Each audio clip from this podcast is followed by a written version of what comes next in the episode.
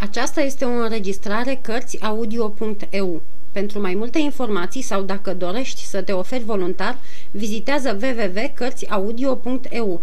Toate înregistrările Cărțiaudio.eu sunt de domeniu public. Capitolul 5. Moschetarii regelui și gărzile domnului cardinal D'Artagnan nu cunoștea pe nimeni la Paris. Se duse deci la întâlnirea cu Athos, fără să-și fi luat un martor, hotărât să se mulțumească doar cu acei pe care îi va fi ales adversarul. De alminteri își pusese în gând să ceară viteazului muschetar iertăciunea cuvenită, fără a arăta însă slăbiciune, căci se temea ca duelul să nu aibă urmările neplăcute pe care le au de obicei întâlnirile de felul acestora, când un bărbat tânăr și voinic se bate cu un adversar rănit și sleit de puteri. Învins, dublează fără voie izbânda potrivnicului. Învingător se vede învinuit de nelegiuirile și îndrăzneală ieftină. De altfel, sau noi n-am înfățișat bine caracterul vânătorului nostru de isprăvi năzdrăvane, sau cititorul a trebuit să-și dea până acum seama că D'Artagnan nu era un om oarecare. De aceea, deși își spunea mereu că îl pândește moartea, nu putea totuși primi să moară fără să crâgnească, așa cum ar fi făcut un altul mai puțin cutezător și mai puțin cumpătat. Cugetând asupra diferitelor firi ale celor cu care urma să se bată, început să vadă mai limpede înaintea lui. Nădăjduia ca prin cuvintele de iertare dinainte pregătite să câștige prietenia lui Atos, a cărui ținută de mare nobil și a cărui înfățișare simplă îi plăceau nespus de mult. Se mai mângâia cu gândul că lui Portos îi va fi teamă în urma pățaniei cu eșarfa, ca nu cumva, dacă D'Artagnan n-ar fi fost omorât pe loc, să înceapă a povesti tuturor o descoperire care, spusă cu duhul cuvenit, l-ar fi făcut de râs.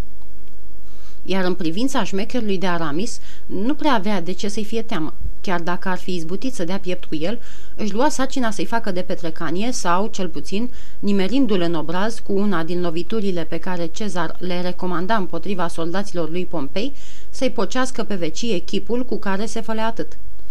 Apoi mai era în D'Artagnan acel substrat neclintit de dârzenie pe care el sădiseră în inimă sfaturile tatălui său, sfaturi al căror cuprins era.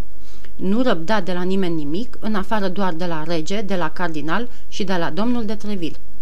Astfel fiind spuse, se trezi mai mult zburând decât mergând spre mănăstirea carmeliților, de Sculț sau Charmedieu, de Chaux, cum mi se spunea pe vremea aceea.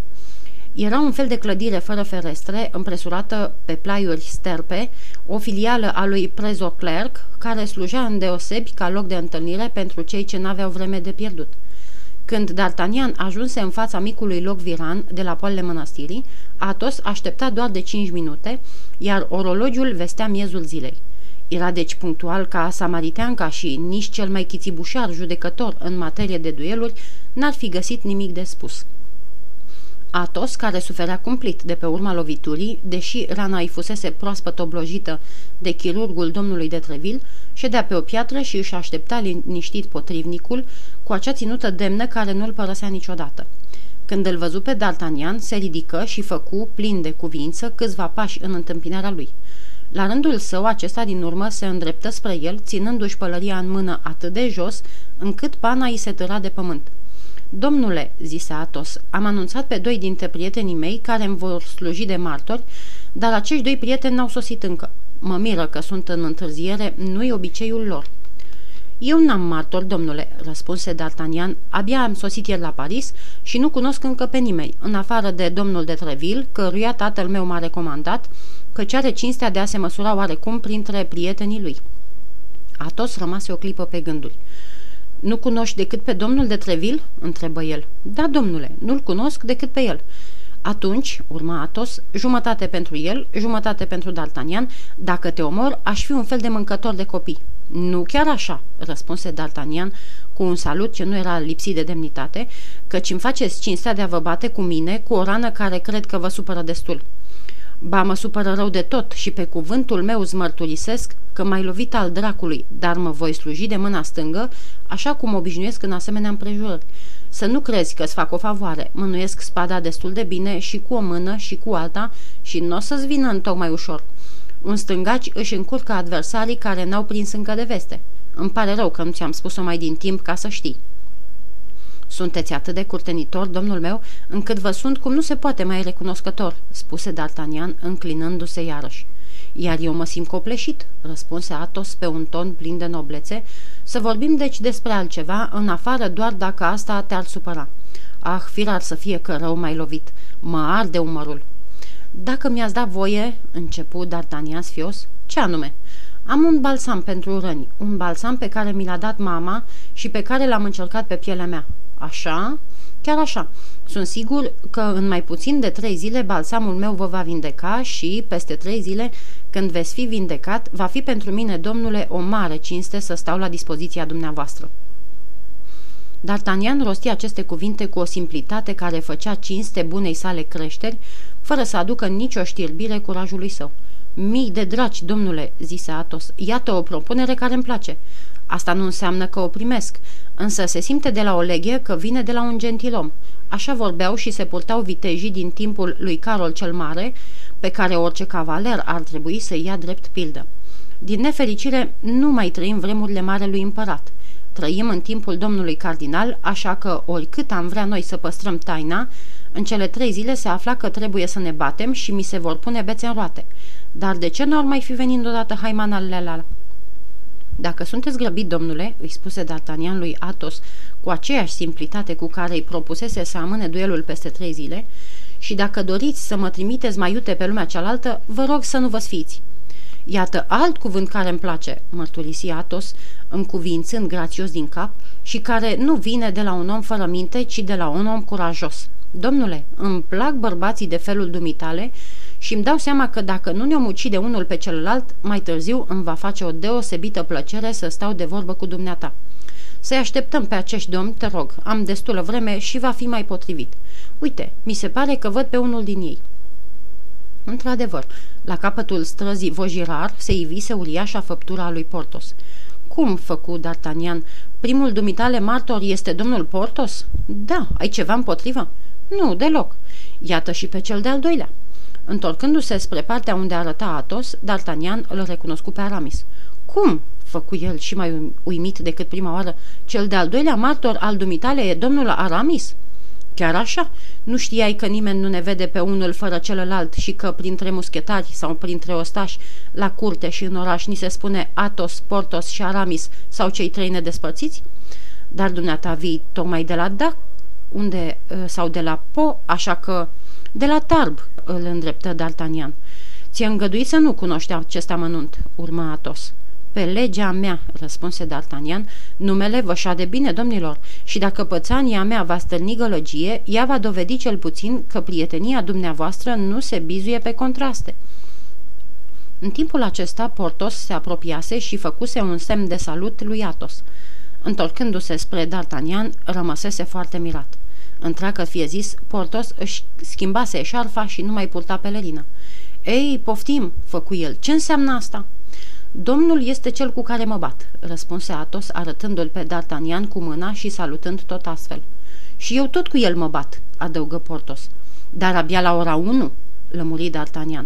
Și eu tot cu domnul mă bat," spuse și Aramis, apropiindu-se de ei.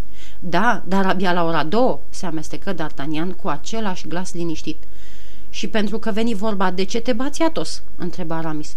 Pe legea mea nu prea știu nici eu. M-a lovit la umăr, dar tu, Portos, pe legea mea, dacă știu. Mă bat pentru că mă bat, răspunse Portos roșind. Atos, căruia nu-i scăpa nimic, văzu fluturând un zâmbet pe buzele gasconului. Am avut o neînțelegere în privința îmbrăcăminții, zise tânărul. Și tu, Aramis?" întrebă Atos. Eu mă bat pentru o problemă de teologie," răspunse Aramis, făcându-i totodată semn lui D'Artagnan că îl roagă să nu dea în vilag adevărata cauză a duelului lor. Atos văzu fluturând alt zâmbet pe buzele lui D'Artagnan. Adevărat?" întrebă Atos. Da, o teză din Sfântul Augustin asupra căruia nu suntem de aceeași părere," zise Gasconul. Hotărât lucru, mormăi Atos, e om de duh. Și acum, fiindcă v-a strâns toți la oaltă, început D'Artagnan, îngăduiți-mi, domnilor, să vă cer mai întâi iertare. La auzul cuvântului iertare, un nor trecu pe fruntea lui Atos, un surâs semeț juca pe buzele lui Portos și un semn de împotrivire a fost răspunsul lui Aramis. Nu mă înțelegeți, domnilor," urmă D'Artagnan ridicându-și capul luminat în clipa aceea de soarele ce i-a urat răsăturile fine și îndrăznețe. Vă cer iertare dacă s-ar întâmpla să nu pot plăti datoria față de toți trei, căci domnul Atos are dreptul să mă ucidă cel din tâi, ceea ce răpește din valoarea politeței dumitale, domnule Portos, și ceea ce o face aproape egală cu zero pe dumitale, domnule Aramis. De aceea, domnilor, vă cer încă o dată iertare, dar numai pentru asta și acum, angard. Rostind aceste cuvinte, D'Artagnan își trase spada cu cel mai cavaleresc gest cu putință. I se urcase sângele la cap și în clipa aceea ar fi tras spada din teacă împotriva tuturor muschetarilor regatului, așa cum împotriva lui Athos, Portos și Aramis. Era 12 și un sfert, soarele strălucea la zenit și locul ales pentru a fi teatru de luptă se găsea în plină arșiță. E foarte cald," zise Atos, trăgând la rândul lui spada din teacă, dar nu pot să-mi scot haina, căci am simțit adineauri cum îmi singerează rana și mi-ar fi teamă să nu-mi stingeresc adversarul, arătându-i sânge străin pe tăișul spadei lui. E adevărat, domnule," răspunse D'Artagnan, dar fie că e sau nu străin de tăișul spadei mele, vă încredințez că îmi pare rău să văd sângele unui atât de viteaz gentilom. Mă voi bate deci și eu în haină ca și dumneata." Haide, haide, se amestecă Portos, ajunge cu atâtea lingușiri. Gândiți-vă că ne așteptăm și noi rândul. Vorbește în numele dumitale, Portos, de câte ori vrei să spui asemenea necuvințe, îi curmă vorba Aramis. În ceea ce mă privește, găsesc că toate câte și le spun acești domni sunt potrivit spuse și demne de doi gentilomi. Poți începe când vrei, domnule, zise Atos punându-se în gardă. Așteptam ordinele dumitale, îi răspunse D'Artagnan încrucișând spada. Dar cele două spade abia zângăniseră la prima lor atingere, când o patrulă din gărzile eminenței sale, comandată de domnul de Jussac, se ivide după colțul mănăstirii. Garda cardinalului, strigară dintr-o dată Portos și Aramis. Spada înteacă, domnilor, spada înteacă. Era însă prea târziu. Cei doi luptători fusese văzuți într-o poziție care nu lăsa nicio îndoială asupra gândului lor. Opriți!" strigă Jusac, înaintând și făcând semnul oamenilor lui să-l urmeze. Opriți! Ce facem oare aici, muschetar? Ne batem? Și cu edictele cum rămâne?" Sunteți prea mărinimoși, domnii mei," răspunse Atos ciudat, căci Jusac era unul din cei care se năpustiseră pe ei cu două seri înainte. Dacă am fi în locul dumneavoastră, vă încredințez că noi nu m-am amesteca. Lăsați-ne deci în pace și veți lua parte la o petrecere fără nicio osteneală." Domnilor, urmă Jusac, cu mare părere de rău trebuie să vă declar că acest lucru nu e cu putință. Datoria înainte de toate. Vă rog, deci, băgați spadele în teacă și urmați-ne. Domnule, zise Aramis, imitându-l pe Jusac, cu cea mai mare plăcere am da ascultare bunăvoitei dumitale invitații, dacă asta ar depinde însă numai de noi, însă e cu neputință căci nu ne dă voie domnul de Trevil. Vedeți-vă de drum, e tot ce aveți mai bun de făcut. Simțind zeflemeaua, Jusac își ieși din sărite. Dacă nu vă supuneți, vă vom lua pe sus." Ei sunt cinci, spuse Atos în șoaptă, iar noi suntem doar trei. Vom fi iarăși bătuți și va trebui să murim aici. Să știți că eu nu mă mai arăt învins în fața capitanului. Într-o clipă, Atos, Portos și Aramis se apropiară unul de celălalt, în vreme ce Jusac își alinia soldații. Acea singură clipă îi ajunse lui D'Artagnan ca să ia o hotărâre. Era una din acele întâmplări de care atârnă viața unui om. Trebuia să aleagă între rege și cardinal și odată alegerea făcută trebuia să meargă înainte. A se bate însemna a și-l face dintr-o dată dușman pe un ministru mai puternic decât însuși regele, iată ce întrezări tânărul. Totuși, să o spunem spre lauda lui, nu șovăi nicio clipă. Întorcându-se spre Atos și prietenii lui, le șopti. Domnilor, îngăduiți-mi să îndrept ceva în cuvintele dumneavoastră. Ați spus adineauri că nu sunteți decât trei. Mie mi se pare însă că suntem patru.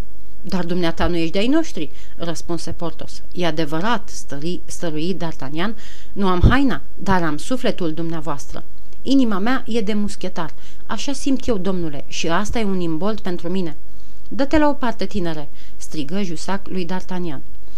După gestul și privire, îi înțelesese gândul. Poți să te retragi, îți dau voie. Scapă-ți pielea. Hai mai repede. D'Artagnan nu se mișca din loc. Hotărât lucru, ești un băiat de inimă, șopti Atos, strângând mâna tânărului. Haide, haide, hotărâți-vă odată, se răsti Jusac. Trebuie să facem într-un fel, șoptiră Portos și Aramis. Domnul e plin de mărinimie, rosti Atos. Toți trei se gândeau însă la tinerețea lui D'Artagnan și la lipsa lui de experiență. n-am fi decât trei, dintre care unul rănit, plus un copil, socoti Atos, și se va spune totuși că am fost patru bărbați. Dar și să dăm înapoi, adăugă Portos. Cam greu, în cuvință Atos. D'Artagnan le pricepu nehotărârea. Domnilor, puneți-mă la încercare și vă jur pe cinstea mea că nu plec de aici dacă suntem învinși. Cum te numești, viteazule?" întrebă Atos. D'Artagnan, domnule." Ei bine, Atos, Portos, Aramis și D'Artagnan, înainte!" strigă Atos. Ce faceți, domnilor? Nu vă hotărâți oare?" strigă a treia oară Jusac. S-a făcut, domnule," zise Atos. Și ce hotărâre ați luat?" întrebă Jusac. Vom avea cinstea să șarjăm, domn, răspunse Aramis, scoțându-și pălăria cu o mână și spada cu cealaltă. Va să zic că vă împotriviți, răgni Jusac. Mii de draci, asta vă miră? strigă și Portos. Cei doi luptători se năpustiră unii asupra celorlalți cu o furie care nu înlătura însă o oarecare metodă. Atos luă în primire pe un oarecare Caiusac, favoritul cardinalului. Portos pe unul Biscara, iar Aramis se văzu în fața a doi adversari. Cât privește pe D'Artagnan, se trezi luptând cu însuși Jusac. Inima tânărului Gascon bătea de parcă ar fi vrut să iasă din piept, însă nu de frică, ferească sfântul, căci nu era câtuși de puțin frică, ci din dorința de a fi la înălțimea celorlalți. Se bătea ca un tigru înfuriat, învârtindu-se de zece ori în jurul adversarului, schimbându-se de 20 de ori poziția și locul. Jusac era, cum se spunea atunci, îndrăgostit de spadă și o mânuise adesea, însă îi venea grozav de greu să se apere împotriva unui adversar care, ușor și săltăreț, se îndepărta la fiecare clipă de la regulile obișnuite, atacând din toate părțile și ferindu-se totodată ca unul ce păstrează un mare respect pielii sale. În cele din urmă, această luptă îl scoase pe Jusac din răbdări. Furios de a fi ținut pe loc de acela pe care îl socotea drept un copil, se înfierbântă și începu să facă greșeli. D'Artagnan, care în lipsă de experiență avea temeinice cunoștințe teoretice, își îndoi iuțeala. Jusac a vrut să sfârșească odată, năpustindu-se cu o lovitură groaznică împotriva adversarului și atacând în plin. D'Artagnan pară însă lovitura și în vreme ce Jusac își lua din nou poziția inițială, strecurându-se ca un șarpe, spada lui D'Artagnan îi se înfipse în corp. Jusac se prăbuși grămat de la pământ. D'Artagnan aruncă atunci la repezeală o privire îngrijorată asupra câmpului de luptă. Aramis omorâse pe unul din cei doi potrivnici ai lui, însă celălalt nu-i dădea răgaz o clipă. Totuși era într-o situație bună și putea să se apere încă. Biscara și Portos își dăduseră unul altuia lovituri. Portos primise o lovitură în braț și Biscara una în coapsă. Dar niciuna din rând nu era gravă, așa că se băteau mai departe și mai înverșunat. Rănit a doua oară de Caiusac, Atos pălea văzând cu ochii, dar nu dădea înapoi un singur pas. Schimbase doar spada într-o mână și în alta și bătându-se doar cu mâna stângă. Potrivit legilor duelului în acea vreme, D'Artagnan putea să vină în ajutorul uneia dintre luptători. În vreme ce căuta cu ochii care dintre camarazi avea nevoie de ajutorul lui, surprinse o privire a lui Atos. Această privire era mai mult decât grăitoare. Atos ar fi murit mai curând decât să cheme în ajutor. Totuși, îi era îngăduit să privească și cu privirea să ceară un sprijin. D'Artagnan îl înțelese, făcu o săritură grozavă și îi căzu în coasta lui Caiusac, strigând, Spre mine, domnule, că te omor!" Caiusac se întoarse. Tocmai la vreme că Ceatos, pe care numai curajul lui neasemuit îl susținea, căzu într-un genunchi. La naiba!" îi strigă lui D'Artagnan, nu-l ucide, te rog. Am eu ceva de împărțit cu el când mă-i vindeca și o fi sănătos. Presează-l, dezarmează-l. Așa, bine, foarte bine." Strigătele acestea se datorau faptului că spada lui Caiusac sărise la 20 de pași de el. D'Artagnan și Caiusac se repeziră amândoi într-un suflet, unul ca să o țină, celălalt ca să o ridice. Însă D'Artagnan mai sprinten sosi cel din tâi și puse piciorul deasupra. Caiusac alergă spre cel pe care îl ucisese Aramis, îi înșfăcă sabia și vrut să se reîntoarcă la D'Artagnan. Dar în drum îl întâlni pe Atos, care, în răgazul de o clipă pe care îl înlesnise D'Artagnan, se mai înviorase. De teamă ca D'Artagnan să nu-i ucidă dușmanul, Atos voi să înceapă iarăși lupta. D'Artagnan înțelese că ar fi însemnat să-l supere pe Atos dacă s-ar fi împotrivit. Într-adevăr, curând după aceea, Caiusac căzu la pământ cu gâlejul străpuns de o lovitură de spadă. În aceeași clipă, Aramis își sprijini vârful spadei de pieptul adversarului prăbușit, obligându-l să se dea învins. Mai rămâneau Portos și Biscara. În timp ce se bătea, Portos îndruga mii de năzbâtii, îl întreba pe Biscarat cam cât putea fi ceasul și îl felicita pentru numirea fratelui său în fruntea unei companii într-un regiment din Navara. Dar din toate acestea nu se alegea decât cu gluma. Biscara făcea parte din oamenii de fier care nu cad decât morți. Totuși, trebuia să se sfârșească odată. Straja putea să sosească dintr-o clipă în alta și să-i ridice pe toți luptătorii, răniți sau teferi, partizani ai regelui sau ai cardinalului. Atos, Aramis și D'Artagnan îl înconjurară pe Biscara, poftindu-l să se predea. Deși singur împotriva tuturor și deși o lovitură de spadă îi străpunsese coapsa, Biscara voia să țină piept cu tot din adinsul, însă Jusac, ridicat într-un cot, îi strigă să se predea. Biscara era gascon, ca și D'Artagnan. Făcu pe surdul și se mulțumi să râdă, găsind timp între două mișcări de apărare să arate cu vârful spadei un loc undeva pe pământ. Aici, parodie el un verset din Biblie, aici va muri Biscara, singur între cei care sunt cu el. Dar ei sunt patru, patru împotriva ta. Îi sprăvește odată, îți poruncesc, zise Jusac. Ah, dacă îmi poruncești e cu totul altceva, răspunse Biscarat, fiind caporalul meu, sunt dator să te ascult.